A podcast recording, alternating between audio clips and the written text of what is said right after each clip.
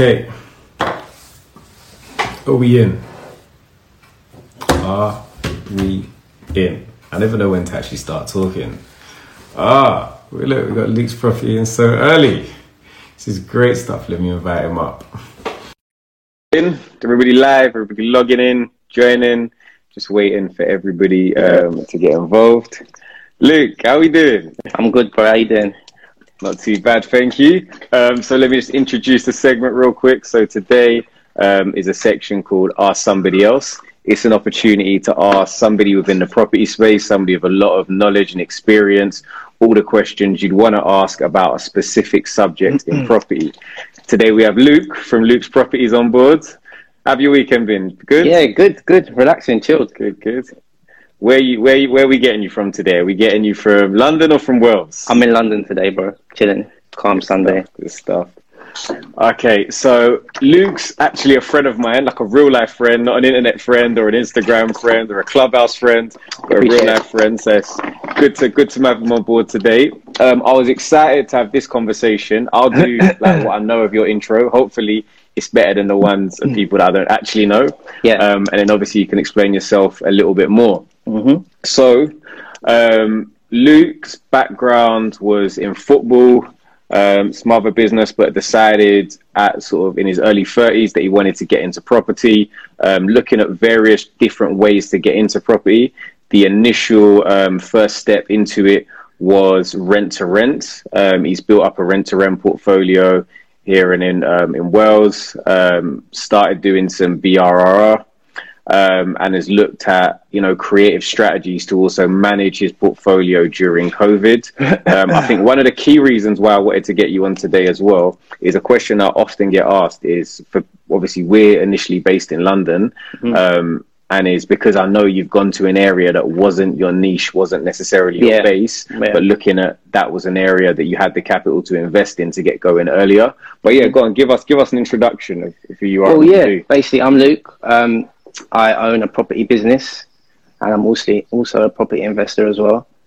So um, yeah, I wanted to get into rent to rent because low barrier to entry.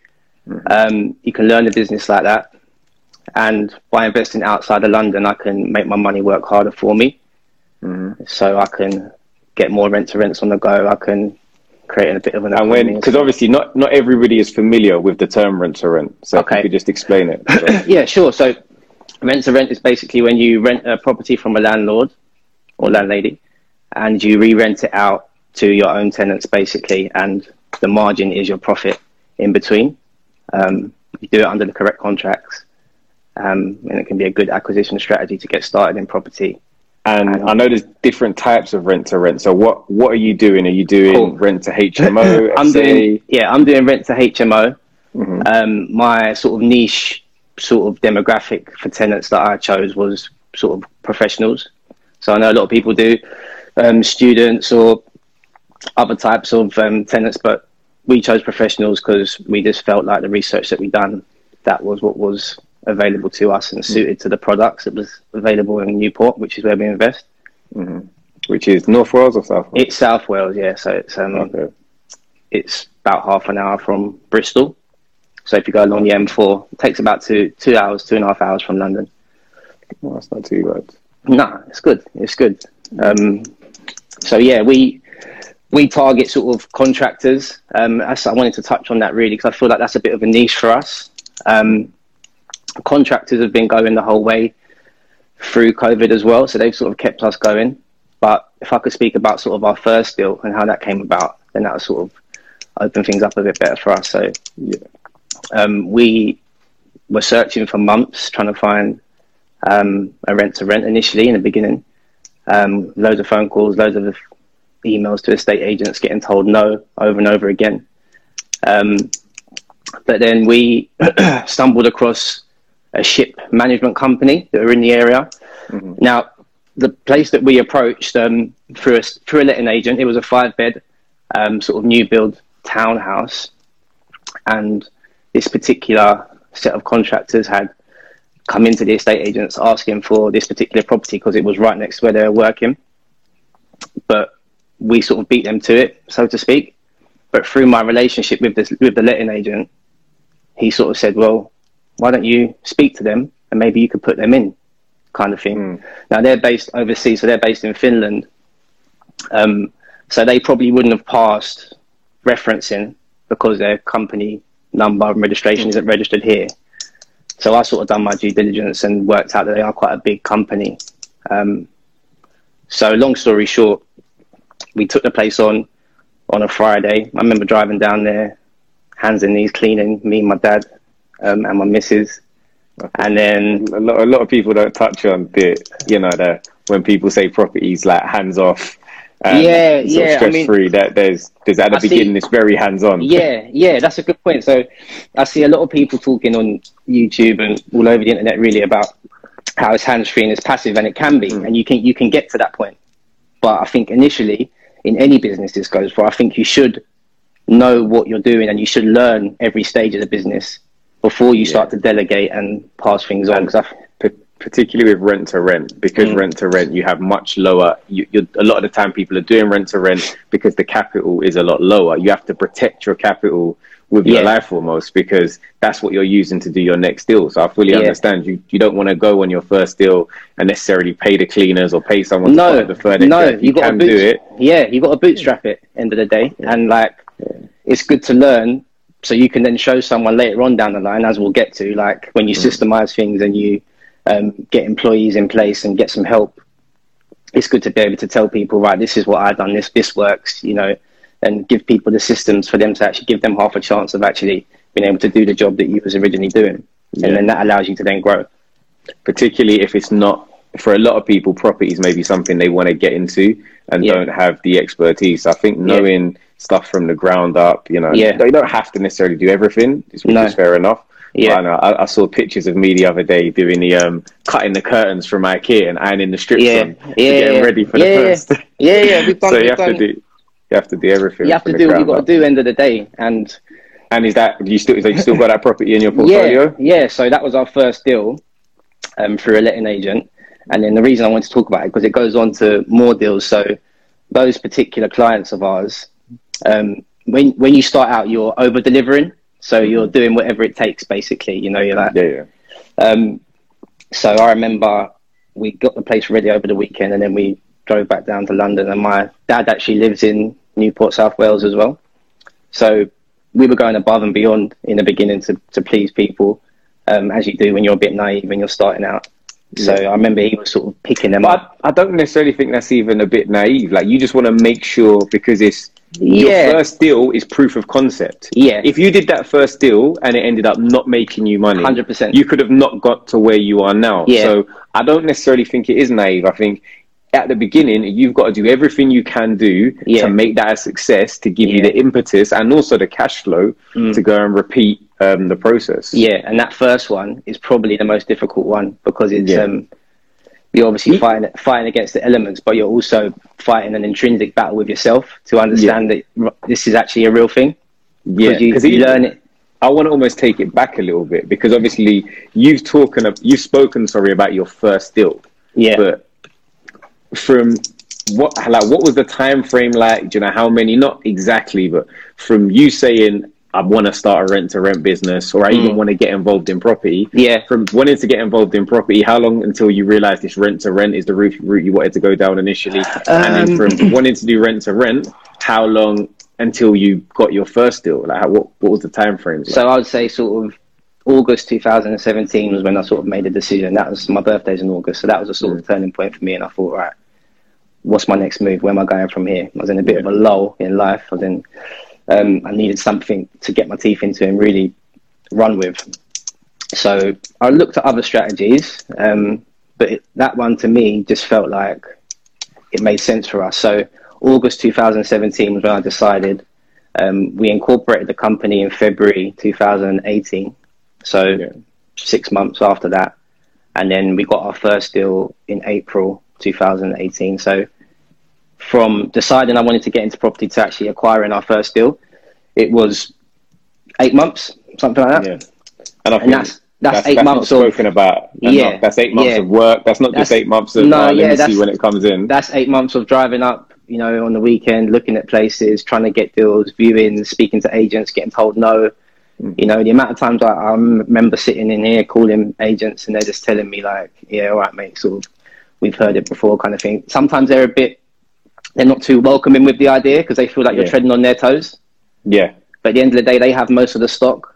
Mm. So, especially um, landlords, they tend to sort of go with the high street estate agents, don't they? Especially like the older ones, they, they feel more comfortable with that personal service and they can see a shop and they feel like, yeah, that's Yeah. that's more comfortable for me to leave my property with. But I think obviously doing that over that eight month period, I'm sure Mm. you began to work out the processes that you now implement now. Mm. As you mentioned, as you've taken on staff and more people to help with the business, Yeah. you wouldn't know what those processes are, ha- be able to help somebody like Yeah. if you've got an intern Yeah, on exactly. objection handling, etc. Yeah, so you have to go through those steps. yeah, and that's what I tell people. It's like the the lessons are in the failures, so to speak. So you kind of have to go through that process to to really understand what you're doing.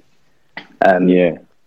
But yeah, those those first tenants on that first deal, long story short, they've ended up because we've over delivered and we've given them such a good service. I'd say around a month to two months after that, they had more employees that were coming over from Finland, Mhm. and it just kind of snowballed from there. So I think one thing that separates us from other operators is similar to the student model, where they're getting tenants in and then it's like 10 months of guaranteed or 11 months of guaranteed income. And Yeah. it's almost like a let and forget sort of scenario. Yeah. We were getting these chaps in and it's all under one contract. So I, I deal directly with their CEO mm-hmm. and he pays for their accommodation. And I put all five lads under one contract and then it's on to the next kind of thing. So that allowed us to, rather than going through five different ASTs, five different referencing, um, paperwork, headache, five different personalities as well, because that's something else that can come with house shares when you're Yeah. putting single individuals in. Um, we realized quite quickly, like after that first deal, oh, this is a little niche for us. We could actually scale quite quickly like this. And I'm very aware of like time versus, you know, the time you're putting into something is very important Yeah. and like you need to leverage it in the right way. You need to work smart rather than hard. So I think we were blessed in the sense where we learned that quite quick, and you know by we furnished it and got the place ready over the weekend. Didn't spend that much, just soft furnishings and cleaned it up. And my dad, when I met them on the Monday, um, picked them up from the hotel that they were staying at, which is another, I think, entry point for us is that they were paying quite a lot of money in a hotel, which contractors do.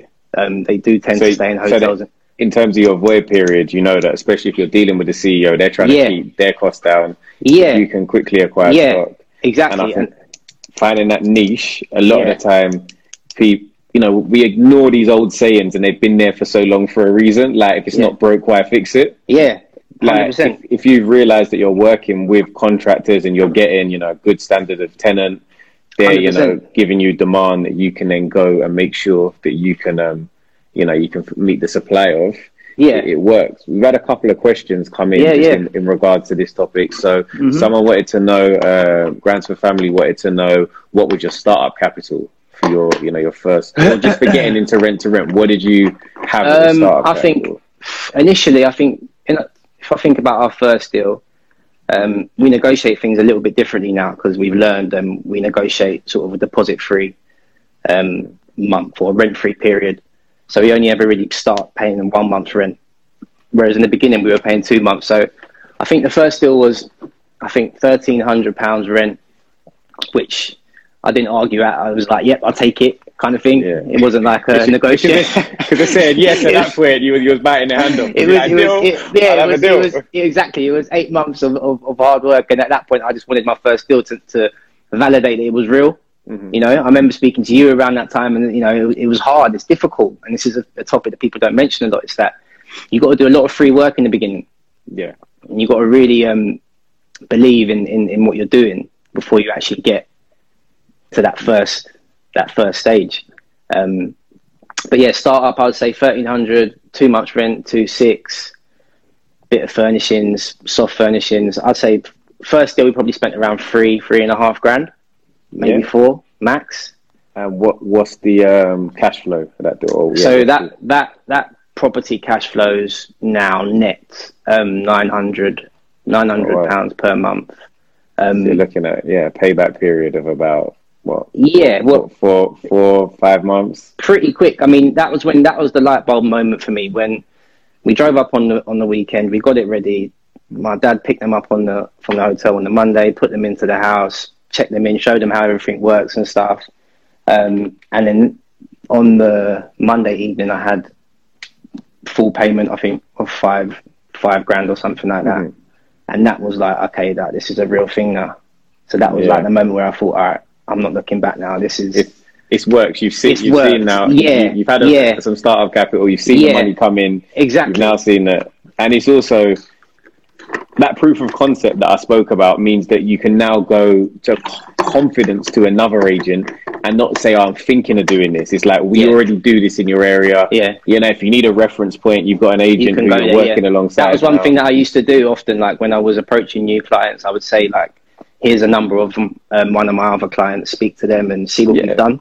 it's like everything everyone we're speaking when we were speaking to builders when we're speaking Mm. to brokers and anyone and you're trying to build a team so even if an Yeah. agency is trying to decide what you know guaranteed rent company or rent to rent Yeah. company to work with it's, Yeah. it's those personal recommendations and if you Yeah. said like at the beginning which is why i said although over and delivering at the time may not be sustainable for a business in Well- terms of your growth initially i'm sure those you know those positive experience Well, yeah, those things, helped those those things, those things helped a lot. And um, moving on from that first that first deal, so then we then secured another one with the same group of tenants. Mm-hmm. Um, so that was two properties giving us a similar cash flow. Mm-hmm. Um, and then I remember the CEO phoning me asking if we had anything. It was a bit random in Glasgow, in Scotland, and I was like, "Oh, "That's uh, it's quite far away." bit, bit, bit, bit out of my yeah, uh, patch yeah, but me being me, I thought, well, there, there's got to, there might be an opportunity here somehow. You know, there might be an angle. Mhm. Um, wasn't sure about driving all the way up to Scotland and, and cleaning up a HMO myself again, but got on the phone again as you do, and you start phoning around and seeing what's available. Um, long story short, with that one, I ended up sort of clicking with an estate agent up there, and it made more sense to just place the lads. There was like seven lads up there working on a barge, like a ship management Yeah. company. Um, and yeah, um, I placed them into, I think, three or four flats, um, quite nice new build flats, for a fee, for a one-off fee, almost like a relocation agent. yeah yeah I was winging it at this point. Do you know what I mean? They- They're asking me like, what, you know, how much do you charge for this service? I, I'm like, I've got a rent to rent business here, like 150 quid, 200 pound Yeah. a person. I don't know. I don't know. But yeah made made a nice little drink off of that, and then the relationship just sort of blossomed from there, really. Um, and now today, we actually, I'd say that particular company, they they rent about four to five houses from us yeah so that's now. colle- collectively that could sort of be sort of 20 to 30 tenants Well, yeah, and and it's not thirty tenants. It's it's one CEO that I deal with, so it's Yeah. one person. If there's ever, any ever problems, which there there very rarely is, but if there is, then it's only one person I have to speak to rather than thirty different individuals, yeah um, which can create some issues. Like when you have lots of separate personalities, characters, it can be quite difficult to manage. That's interesting. I think the way in which obviously you've managed to build the business, um, to deal with the objections, and even the example you gave of going above and beyond for the Scotland and the Scotland property. Because Yeah. I think what if pe- what people underestimate sometimes is if you don't solve that person's problems, you Exactly, yeah. then no longer become their go-to. Mm. So all it takes is that Scottish company they deal with could actually happen to have a co- like you know a sister company in Yeah. South Wales, for example, Yeah. and then you lose that relationship. Yeah. So I think a lot of the time, particularly starting out, Yeah, I think you know we, we've touched on going above and beyond, but a lot of Mm. the time I think that's really key. Mm. Um, and I think that's that's did obviously you you're fortunate enough that you had a um, relationship with somebody in you know an area that you wanted to focus on in terms of Yeah. um, in terms of Wales. yeah. But how have you found, like, what processes have you put in place, or what would you advise somebody is potentially, because we're going to go on to obviously invest in actually Mm. buying in that area, Yeah. but just investing in or building a business in an area that's not your hub. What kind of, from your experience, could you offer as Um, advice? I think you have to really do your research. So you have to understand the area. So I know they say that a lot, and it's a bit cliche, but you have to understand the supply and the demand. You have to understand what's available on the market. You have to understand where your product and service fits in line with with the marketplace. Um, Yeah. systemizing, you're going to need, you know, you will need boots on the ground, so to speak. So you will need like a local handyman. You will need, Mm. you know, your cleaner, your housekeeper. You know, And these did you things. build that team very early on in terms I- of, did you have to I- do much I- trial and error or? I had to do a lot of trial and error. A lot of trial and error. I've had um, people that have come on that haven't been up to the standard, and I, I can be. I think you can probably relate to this also. Like when you're an entrepreneur, so to speak, you can become a bit of a control freak in a sense where, hundred percent. like, you want to control everything, and it has to be done to a certain standard. Otherwise, you're not happy. It can create anxiety. Do you know what I mean? So Yeah. It's like it has to be done to a certain standard. But in actual fact, as I've grown and matured, and as the business has matured, you actually have to sort of sack yourself as quick as possible, almost, Yeah. so to speak. And you have to actually get people in that are going to do the job that you were doing probably better than you. Hundred percent. Because if if you're the best at every thing in your business, Yeah, the the ability of your business to grow stops Mm. at you. Your business can't grow beyond you as an entity. Yeah. So you have to get people in for those different areas to make sure that they're better than you, that they can actually advise you if you Yeah. want to grow to be able 100%. to move the business to move the business forward. Yeah. I'm gonna just double check. I struggle to read these out when I was when you start two? Um so I just have a look at this as a question um, that's come through. yeah. Um, what kind of advice would you give to somebody that wants to start um, that type of investment in the future? Um, I would say do your research, research your target area, um, do your due diligence.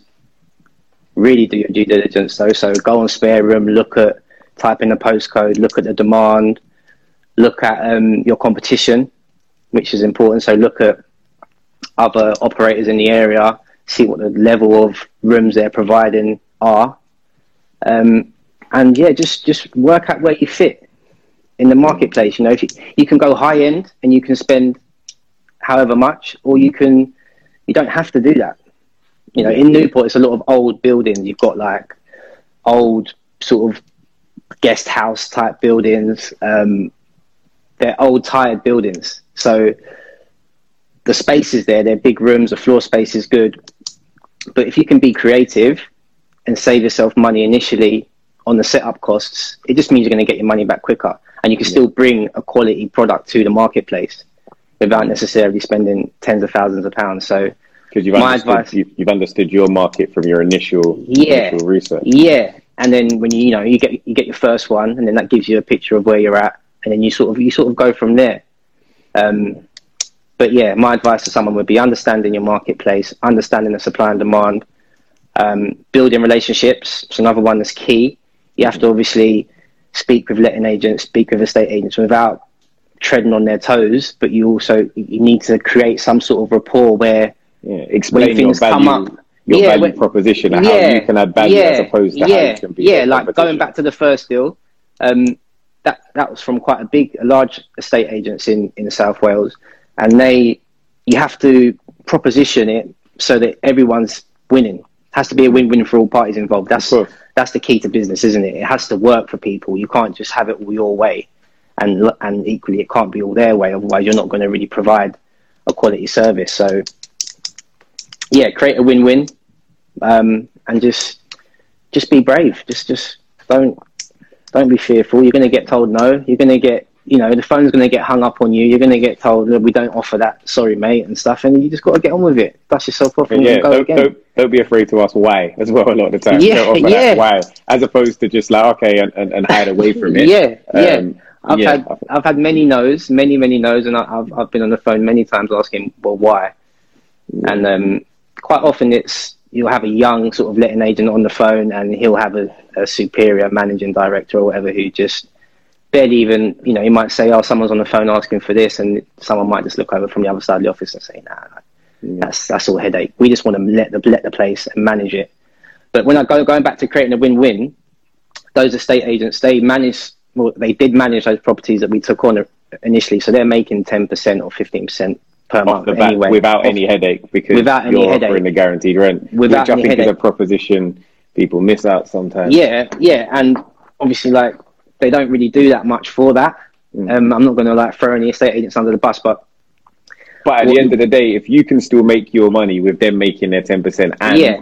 because don't get me wrong, like you could, some people, like, oh, but I can cut them out and I can whatever, but then Yeah. you've gone back and done loads of deals through them. So I think it Yeah. is about operating with integrity, It making is. sure. it is, it is, and, and I have actually. It's funny you say cutting them out because as time our area to the to the letting agents, and I think that's what's allowed the landlords to think, well, I'd rather just you know, I'd rather go with this guy, guy who's turns up and he's the guy who's always fixing fixing things. He's the one who's actually found the tenants, you know. Yeah, Um, so as time's gone on, those properties where we might have been paying a little bit too much for in the beginning, the landlords have managed to decided to work with us direct. Yeah, And Yeah, and we work we work out what- directly with each other now. I think to go go back to this question um, in terms of Mm. the way you started out, because I think it's it's quite interesting, obviously given given our relationship, and I hope Yeah. you don't mind us going, going back in time a little bit. But Nah, go back, go back, bro. Luke's, Luke's obviously with not even this was a long time before any property by Kazi, but I've obviously been doing property for a long time before you know joining the internet world, which we're also going to touch on. Um, and you you've messaged me, you've hit me up, and you said like, oh, bro, like, I kind of want to get into property. So we've we've met up because you know I mean you always give give people give people an ear, say, oh, do X, Y, or Z. But I think in terms of how would you get started, like no one's going to give it to you on a plate. So whether it's Yeah. those no's and objection handling, 100%. or no one's going to give you a magic book that's going to There's no magic make book. you make you ready for property, like make you ready to just start a business tomorrow.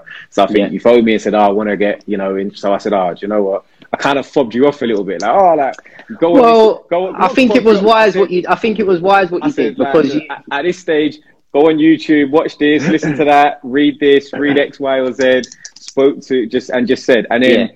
but then you've come back to me in like a couple of weeks' time. It's like, yeah, I've Yeah. read all of that. I've been on YouTube. I've seen all of this. What now? All of that. Yeah. What's next? I'll be like, all right. Like, well, I do rent to rent. This is like my strategy. Mm. Here's like a brochure that I used to pitch to landlords, so Mm. you can kind of build a strategy around that. Mm. And then same thing. Now it's not two weeks later; it's two days later. You've come back. To Yeah. me like, like, I've read the brochure. These are my notes. Like, what about this? What do Mm. we do here? What do we do Mm. there?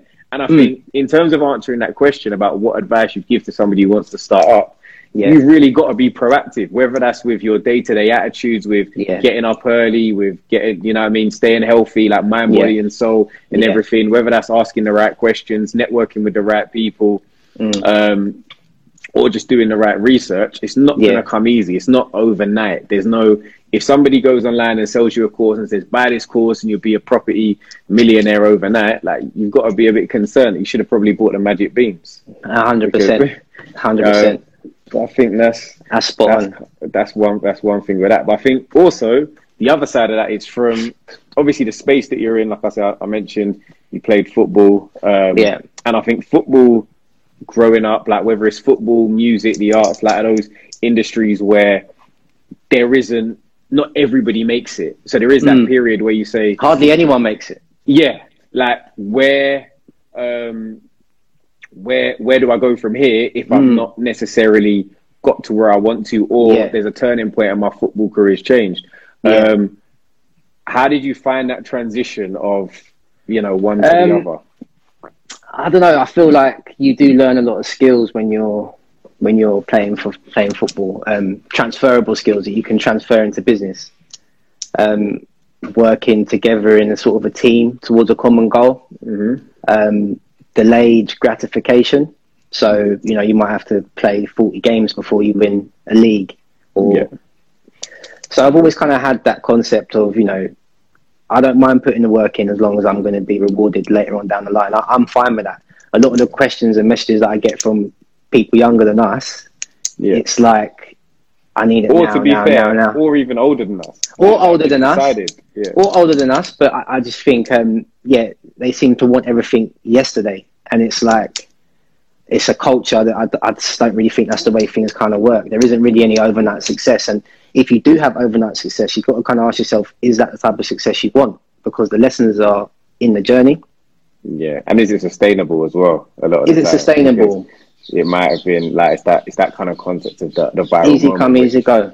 Yeah, Also links you on nicely to your content. I've seen recently, obviously through your page, you've put out a lot of you put out a lot more advice for Yeah. people that are wanting to get into property or people Yeah. that may be looking to change their life or just you just invite questions. How have you Yeah. found one, like what what are you hoping to get out of the type of content you put out? And two, how have you found actually being on the internet? because it can be a strange Um, place. it's a strange place. I, I, I must say, I'm enjoying this now because I'm speaking to an actual person Yeah. rather than just speaking to a phone that's just uh, not really responding back to me much. So that's that's um that's one thing. But Instagram putting questions out, I feel like it, it feels good to help people, and it's it's also keeping it fresh in my brain. It's almost like a time log of of how the journey's been. I've got my Instagram up now on my laptop, and it's just it keeps things in order, and it reminds me, and it sort of shows me the journey because. I don't know if you can relate to this, but when you're in amongst it, you can sometimes forget to sort of pat yourself on the back or even just step back and realize, oh, I've actually come quite a long way. You, you, Um, you don't you don't realize the milestones because You don't realize the it milestone. You, you can't you- look Back. you just keep going and going. And for me, it's always, you know, what's next? What's next? Can I scale? How do I get bigger? What, you know, more houses, more rent to rents. But, you know, I, I'm sort of starting to learn now that it's, um, things will, things will happen when they happen. And if you remain to being consistent, um, deals come and go, you know, Mm-hmm. and that's another thing that I've learned to do is actually say no sometimes. Like I got offered, a, I got offered a four bed HMO the other day, um, and I had to turn it down just because they only had one bathroom between four, and I probably could have made three, three hundred quid, four hundred quid off of it maybe per month, but that wouldn't really been worth my time. Mhm. as because as we're going to go on to, I'm now looking at investing, and I'm aware there's only a certain amount of hours in a day, so I want to spend my time doing high value tasks rather than sort of lower Yeah. value tasks. And I- yeah, money. yeah, exactly. And one thing I've learned through the HMOs is that the larger they are, the more of an economy of scale you have, and, and they just perform better. So six bedrooms and above is sort of our minimum now in terms of what we take on, just because they just work better. Um, in a nutshell, really, they they have more cash flow. If you have one or two rooms empty for a week or so, you're still making money. You know, with with four beds, it tends to sort of be um, the your, margin your, your exposure is a bit The- like said. yeah, the margin isn't- yeah, you could be and the margin isn't really there. quicker. the margin isn't really there. In in Newport, you know, like a single let would rent for six hundred quid, say for example. But because um, there's Article Four in Newport, which is a legislation by the council that obviously you probably know this, um, but it, it limits the amount of HMOs that can be in the area. So yeah, there's a cap on it, which in Newport there's around 350 to 400. So that's all we've got to work with. So on one hand, it's good because you've got your ideal customer base there on the HMO register. But in another hand, it's there's only limited supply. Yeah. No, I think that's all all very interesting. And obviously we've seen now, I think obviously we've spoken a lot. I'm just conscious of time. We've spoken a lot yeah, about no, we're flying. We're gonna have to do another one, you know. Yeah, no, I'll get you back on. No worries. Uh, you get me back on. When you're taking over the wait, you're going up to Norfolk, taking over the other side as well. Come well. on, man. Come on. Um, but yes, obviously we've spoken a lot about your journey at the beginning, how you started out, which I think is actually the most important part because Yeah. it's, it's getting going. Once you get going and you got that momentum, it's just cracking on and it's on to the next, Exactly. on to the next. And obviously you built a rent to rent portfolio. Yeah, There's cash flowing well now, yeah, starting to build build cash flow and retain capital. And I know your next steps um, has been to start actually to invest in.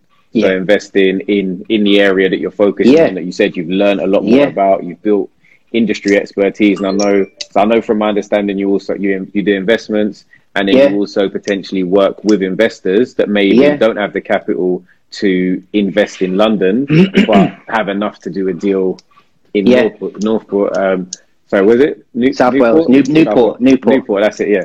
Um, so Newport, and speak to me about speak to me about. I know maybe your most recent deal and how you also work with investors to help them. You know. So, so we've got so within the business we've got Luke's Properties, which is the brand, Um, that is a one-stop shop for property investors. Basically, if you want to build a portfolio, we can service you by sourcing the property for you. We can project manage the refurbishment if need be, and then we can also let and manage the property at the end of the process. So it's like a one-stop shop, basically, um, and it's it's a hands-off way for people who, like you said, in London or other areas who might have some money saved, um, but they don't think it's enough necessarily to invest in London. Yeah. Then you know it's it's it's a place where people can come and build their portfolio sort of simultaneously with us as I'm building mine. Yeah, because that's like obviously if you're doing it for yourself, at the end of the day, like yeah. whether it's like in uh, where you're based or me in London, we only have a certain amount of capital, but we're seeing yeah. deals all the time.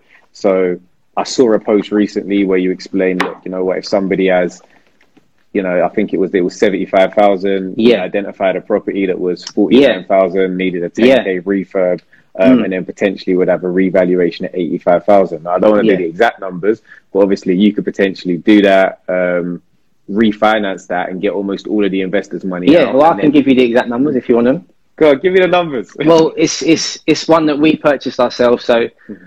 Um, back in November, we purchased a three bed and terrace house for £51,000. Mm-hmm. Um, other properties that have been done up and modernised on that street have sold for 90k.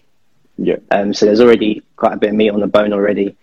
Um, we plan on spending around £20,000 on that to, to refurbish it and add some value um, where we can. So um, we hope that that will revalue for around 90 grand. Although, when you look at the market now, sort of comparable properties within the same postcode have revalued for 100,000, 95, but we're being reserved of our numbers just because yeah. that's something that you should always do. Yeah, you've always told me that as well. You should always leave a little buffer. Yeah, because it's worst case scenario, you're saying you get all your money out. Best case, you get money out and then some. Yeah, I mean that's that's that's something that I actually think may happen, but I'm still being reserved with it, and i have still got in my spreadsheet. It's it's ninety thousand pounds that the revalue will be. So you put in buy for purchase for fifty, you spend twenty doing it up, and then six months' time you get a buy to let mortgage on it, and then the buy to let gives you seventy five percent of the new value. So with ninety thousand pounds, something like sixty seven thousand five hundred, and if you've only put in seventy grand, then yeah, you basically so bought a house for two and a half grand. You got two and a half grand and what if the, the rental income? What you, what would you say? The rentals, the, rentals. So the rents have, have shot up in Wales. Um, originally, sort of those houses in the valleys, they would be, they would rent for around four fifty, that sort of price. But the market's changed a lot. I mean, we've sourced properties in the same area, and then I rent my management company have, have letted them letted them for around six hundred pounds. So the rent is strong there, the rental demand. Yeah. I mean, and, so even if you said if you were making two fifty after paying after yeah. paying the mortgage, your payback yeah. period still a maximum of ten months, and then well, yeah, yeah, yeah, it's a good deal. So I yeah. think for the, for those, obviously, a lot of people reach out to me potentially to say that they have 40,000, 50, 60, 70, mm. 80,000. Um, we see Luke's properties would be a good place to reach out to potentially to look to build a portfolio, um, particularly as rents are going up, property prices are going up mm. um, to potentially use that money. Because what you can do is if you can use that one pot of money to build multiple to build a portfolio of multiple properties, yeah. particularly when you benefit from the rental income, having a good yeah. management company in place, and the capital yeah. gains. It sounds it's something that maybe someone wouldn't consider without having the boots on the ground, but that's what Luke Properties is there for. It's, it's yeah. to compensate for that missing piece to your jigsaw. So you might have the money but not have the boots on the ground or people in the area or your investment area that you've chosen. So it is a one-stop shop to take that away from someone and they can literally buy, you know, with that type of deal, you could potentially get two of those a year yeah. using the same pot of money. Mm-hmm. So as I'm buying mine, I'm seeing other houses that are boarded up and I'm putting leaflets through the door. I'm trying to speak to owners. I'm going to land registry. So we come across quite a lot of deals similar to the ones that I purchased for myself. So, so similar, I've got like a strategy that I do, and it's like a because I do in London, it's like a lot higher mm. entry. So it's mm. like a half a million strategy, but it's a long term investment. Yeah. Obviously, imagine you, said like hundred thousand pounds. You invest yeah. in it with you for five years, but yeah. over that time, you buy, you know, anywhere say fifteen properties. All of a sudden, that hundred thousand pounds is now worth 1.5 million plus Yeah. worth of assets Yeah. with a load of equity in, and you get your hundred. So it's I understand the model. No, it works really well. It's a no-brainer, really, if you consider what people are getting in the banks. You know, Yeah, like no, definitely. I mean, uh, we've got uh, Alfred, who's going to be on in a couple of weeks. Alfred Yeah. Daisy, um, he's always he's always shouting about the Yeah. dead money, the dead money in the banks. Yeah, I think I follow him on Instagram. I think. yeah, no, good. He's doing a lot of stuff in Coventry. I always. Yeah, yeah, that's yeah. I've seen his stuff. He, he seems like a good lad. Yeah, no, he's got some good stuff. It sounds it sounds good. Okay, so we got a couple of questions. Again, they might not all be directed to you exactly, um, but I'm going to do it almost like a little quick fire round. So nothing. Throw them in, there. bro. Throw them in. Um, so I'll just ping them up on the screen, and you give us a, a quick like thirty second answer. Ooh, So- okay. Tips on finding BMV properties. Um, I know it sounds a little bit basic, but you can find them on Rightmove. Um, people say they're not on there, but I mean, you can find them. They are some. Sometimes things are right under people's noses. Often, when you see cash only offers, things like that, um, that is going to be a below market value deal. Um, you're going to be able to probably you're going to have to spend twenty to thirty grand on it, but it's still below market value at that price, and, and there's room to negotiate.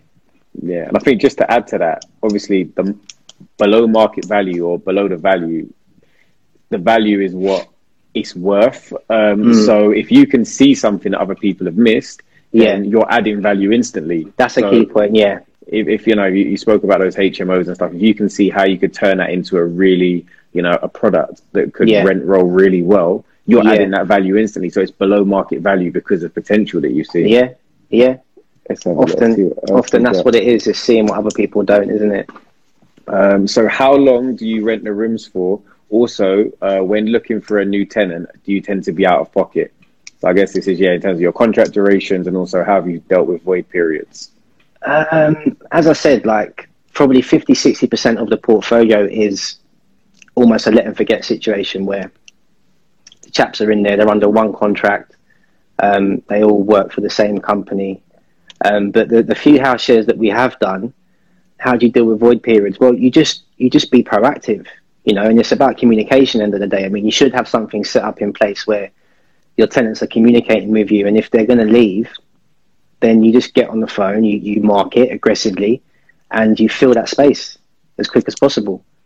Um, so yeah, you just have to be proactive and communication, knowing someone's going to leave in advance, and then marketing your product. I'd always say, I mean, we leave our adverts up on SpareRoom most of the year, just because even when our rooms are filled, just because we want to catch the traffic that's coming in. I mean, the amount of times I've just left ads up and had phone calls from people that have gone on to be long-term clients of ours just by having your, your net in the in the sea, so to speak, to catch the fish. Alright, let's see what else we got. Um, so, how much do you charge for project management of a refurb project and then to manage them? Uh, it's ten percent project management, um, and then ongoing from there, depending on what it is. So if it's a HMO, we would charge around fifteen percent management for that, just because there are more costs and time involved. Yeah. Um, if it was a single let, then obviously we would just charge the the ten percent okay. ongoing management. And I guess also the other side of it, if you're if you're sourcing a deal potentially, there'd also be a fee for the sourcing of Mm. Yeah, of course, yeah, yeah, yeah. But we can we can talk about that. Like, we, I like to I like to speak to people on the phone and, and actually have a conversation first. There's no point me sort of saying this is my fee, that's my fee. I, I personally don't work with anyone that I, I I can't really. They need to be like minded. yeah, And I, I like them to understand where their money is going as well. I, I'm not just trying to take money from people. I don't need it. yeah. And So- also, it comes down to I think when when looking at fees, it comes down to um, like if I, if I'm giving you a deal that's fifty grand below market value, my fee is Yeah. probably going to be a lot higher than if I'm giving you a deal at market Well, value. yeah, yeah, hundred percent, and and and the same with if it's a single let or if it's a Yeah. buy, refurbish, refinance deal. Um, if it's an HMO, obviously the fee's going to be a bit more because they're more expensive. It's it's more time to go and find. I've got to then go and send someone to go and do however many viewings to find the HMO.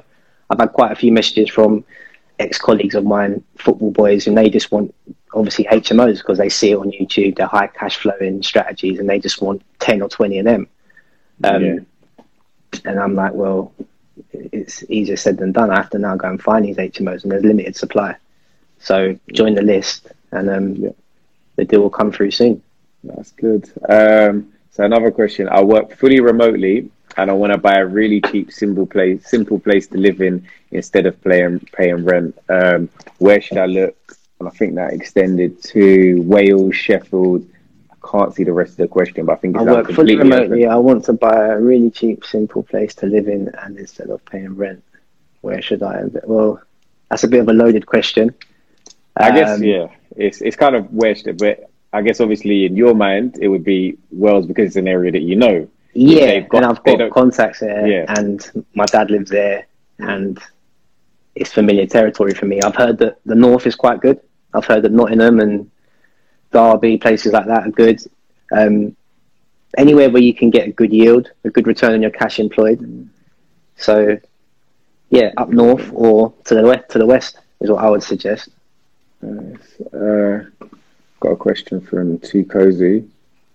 What is A a house. HMO? a house in multiple occupation, so a shared house basically.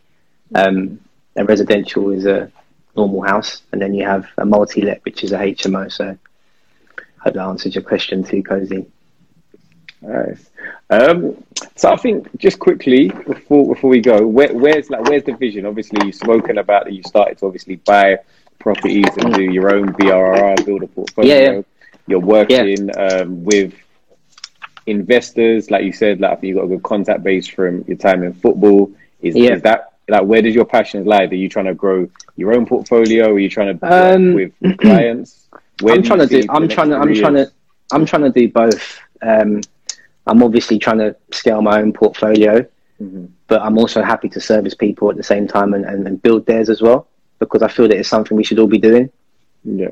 You know, we should all be understanding financial literacy. We should all be understanding how to invest. We should we should be investing our money rather than spending it on frivolous things. Um, but that's just that's my opinion. I, I, I always think sort of 10, 5, 10 years down the line, however long I'm I'm trying to build legacy. So I always look into the future. I don't need for much. I can quite happily draw a modest wage from the company and live within my means um, and build build the business. So where do I see things going? Aggressively scaling my own portfolio um, whilst helping other investors build theirs from scratch, um, or investors that already have a portfolio of properties and want to just add to it. Do you Maybe think you would, diversify. do you think you would do any mentorship? Because I've seen obviously you've put a lot of information for Yeah. beginners and for Um, people starting out. Or do you just um, like to share your journey? I like I like to share. I haven't got anything set up. I know one of the uh, chaps you had on one of the other weeks. Is it Tage? He's got a lot of yeah. yeah, yeah. He, he's got a lot of um, earn and learn kind of, and I think it's great. But I, I don't really do anything that I haven't got a huge, huge passion in. Um, like I love property. Do you know what I mean? I, I get up every day. I enjoy it. It's something that I like. I like the moving parts. I like the design element of it. Um, I enjoy it. So would I do mentorship? I, I would in the future, maybe, but it would have to be. It'd have to be under the right sort of situation. I, I want to mentor people that are, are already helping themselves, if that makes Yeah. sense. And we, we've had that conversation, haven't we? I think Yeah, almost I get a like lot of messages. Pre, qualified mentorship. As yeah, yeah, similar to what you've done with me. You know, like Mm. like when you speak, time is very valuable. So when you offer someone your expertise, you want to know that they're going to put them to action yeah, and actually go and do it. You know, you get a lot of people asking questions, but are they going to have the, the, the courage and, and, and the minerals to actually go and take action and do it and get told no a million times and, you know, lose out on many deals before they get their one deal? yeah. So, in answer to your question, am I going to do mentorship? Not sure. We'll see. We'll see in the future. I do Yeah, enjoy it though. I do enjoy talking and helping people when they do ask me messages and questions. Yeah. I like it. So maybe light mentorship. Maybe big like mentorship, Big portfolio. big Big portfolio, rent to rent business. big rent to rent business. work with work with investors, work with all of the, the, the England team basically. Yeah, yeah. Basically, bridge, bridge the gap. That's Bridge good. the gap. That's good. So I think That's that's, the plan. potentially a good place to wrap up. So again, tell people where they can find you, what services Yeah. you can offer. Like plug yourself right now. Yeah, sure. So um, if you're interested in investing, then you'd head over to lukesproperties.com. Um, you can download our brochure and have a look and get more of an in-depth um, view of what we do and the services we provide. If you're an existing landlord um, and you want your property managed or you need to find a tenant, then we also offer lettings and management services. So that would be over at irentproperties.co.uk. Um, send us an email over there and someone will get back to you shortly. And um, yeah, I'm on most platforms, but predominantly on Instagram is where you'll find me. So if you're interested in property, you just want to have a chat, then just drop me a message on Instagram and I'll happily respond. And we can book in like a consultation call and we can have a chat and go from there. Yeah, no, I think I think that's very good. I think so. If you if you're not already, make sure you're following Luke's properties. Make sure you're following following, iRent. yeah. Yeah. So follow all of those pages. Um, and again, for all the people that have messaged me or are going to see this maybe slightly down the line, um, that have maybe not the capital to invest in London but do want to start moving straight away, I definitely think it would be a really good opportunity to engage with Luke to see what potential services he could offer to help build, you know, a portfolio at this stage. Um, so again, this has been the HMO slash BRR slash rent to rent slash investing outside of London episode. We've got to do another episode We're- really because Yeah, no. there's, there's there's a lot more. Yeah, no, definitely. I think from a journey perspective, there's a lot more. We didn't really go into a lot of your latter stage. You spoke a lot about the beginning, but I think Mm. my, my audience, a lot of them are at early stages. And I Yeah. think you'll add a lot more value speaking about the struggles as opposed Yeah. to the wins because the wins are great, but The wins are great. The wins all over Instagram. The wins are everywhere. Everybody's Yeah. win on Instagram. So I think an honest conversation. How can everyone win? I would love everyone to win, but it's Mm. you know I mean. It's can everybody win all of the time? Um, so that's yeah, no, we definitely will get you back in. Um, got a couple look more forward booked to it. in and get you in after that. I'm going to be back same time, same place next week for another episode of Ask um, Someone Else. Next week, I've got the lawyer episode, so I'm going to be with the property lawyer. So I think that's a really good one if you have any questions around auction purchases, um, just general information with solicitors and the uh, the process of buying a property. So make sure you get that saved. Um, this will also go on the YouTube and on the Instagram. So if you're catching the end of this, I'll re-upload it. But everyone enjoy the rest of your Sunday. Luke, thank you very much for coming on. No problem, my brother. Speak Thanks for having me on. All right, then, Take take, care. care. See you later, everyone. Cool.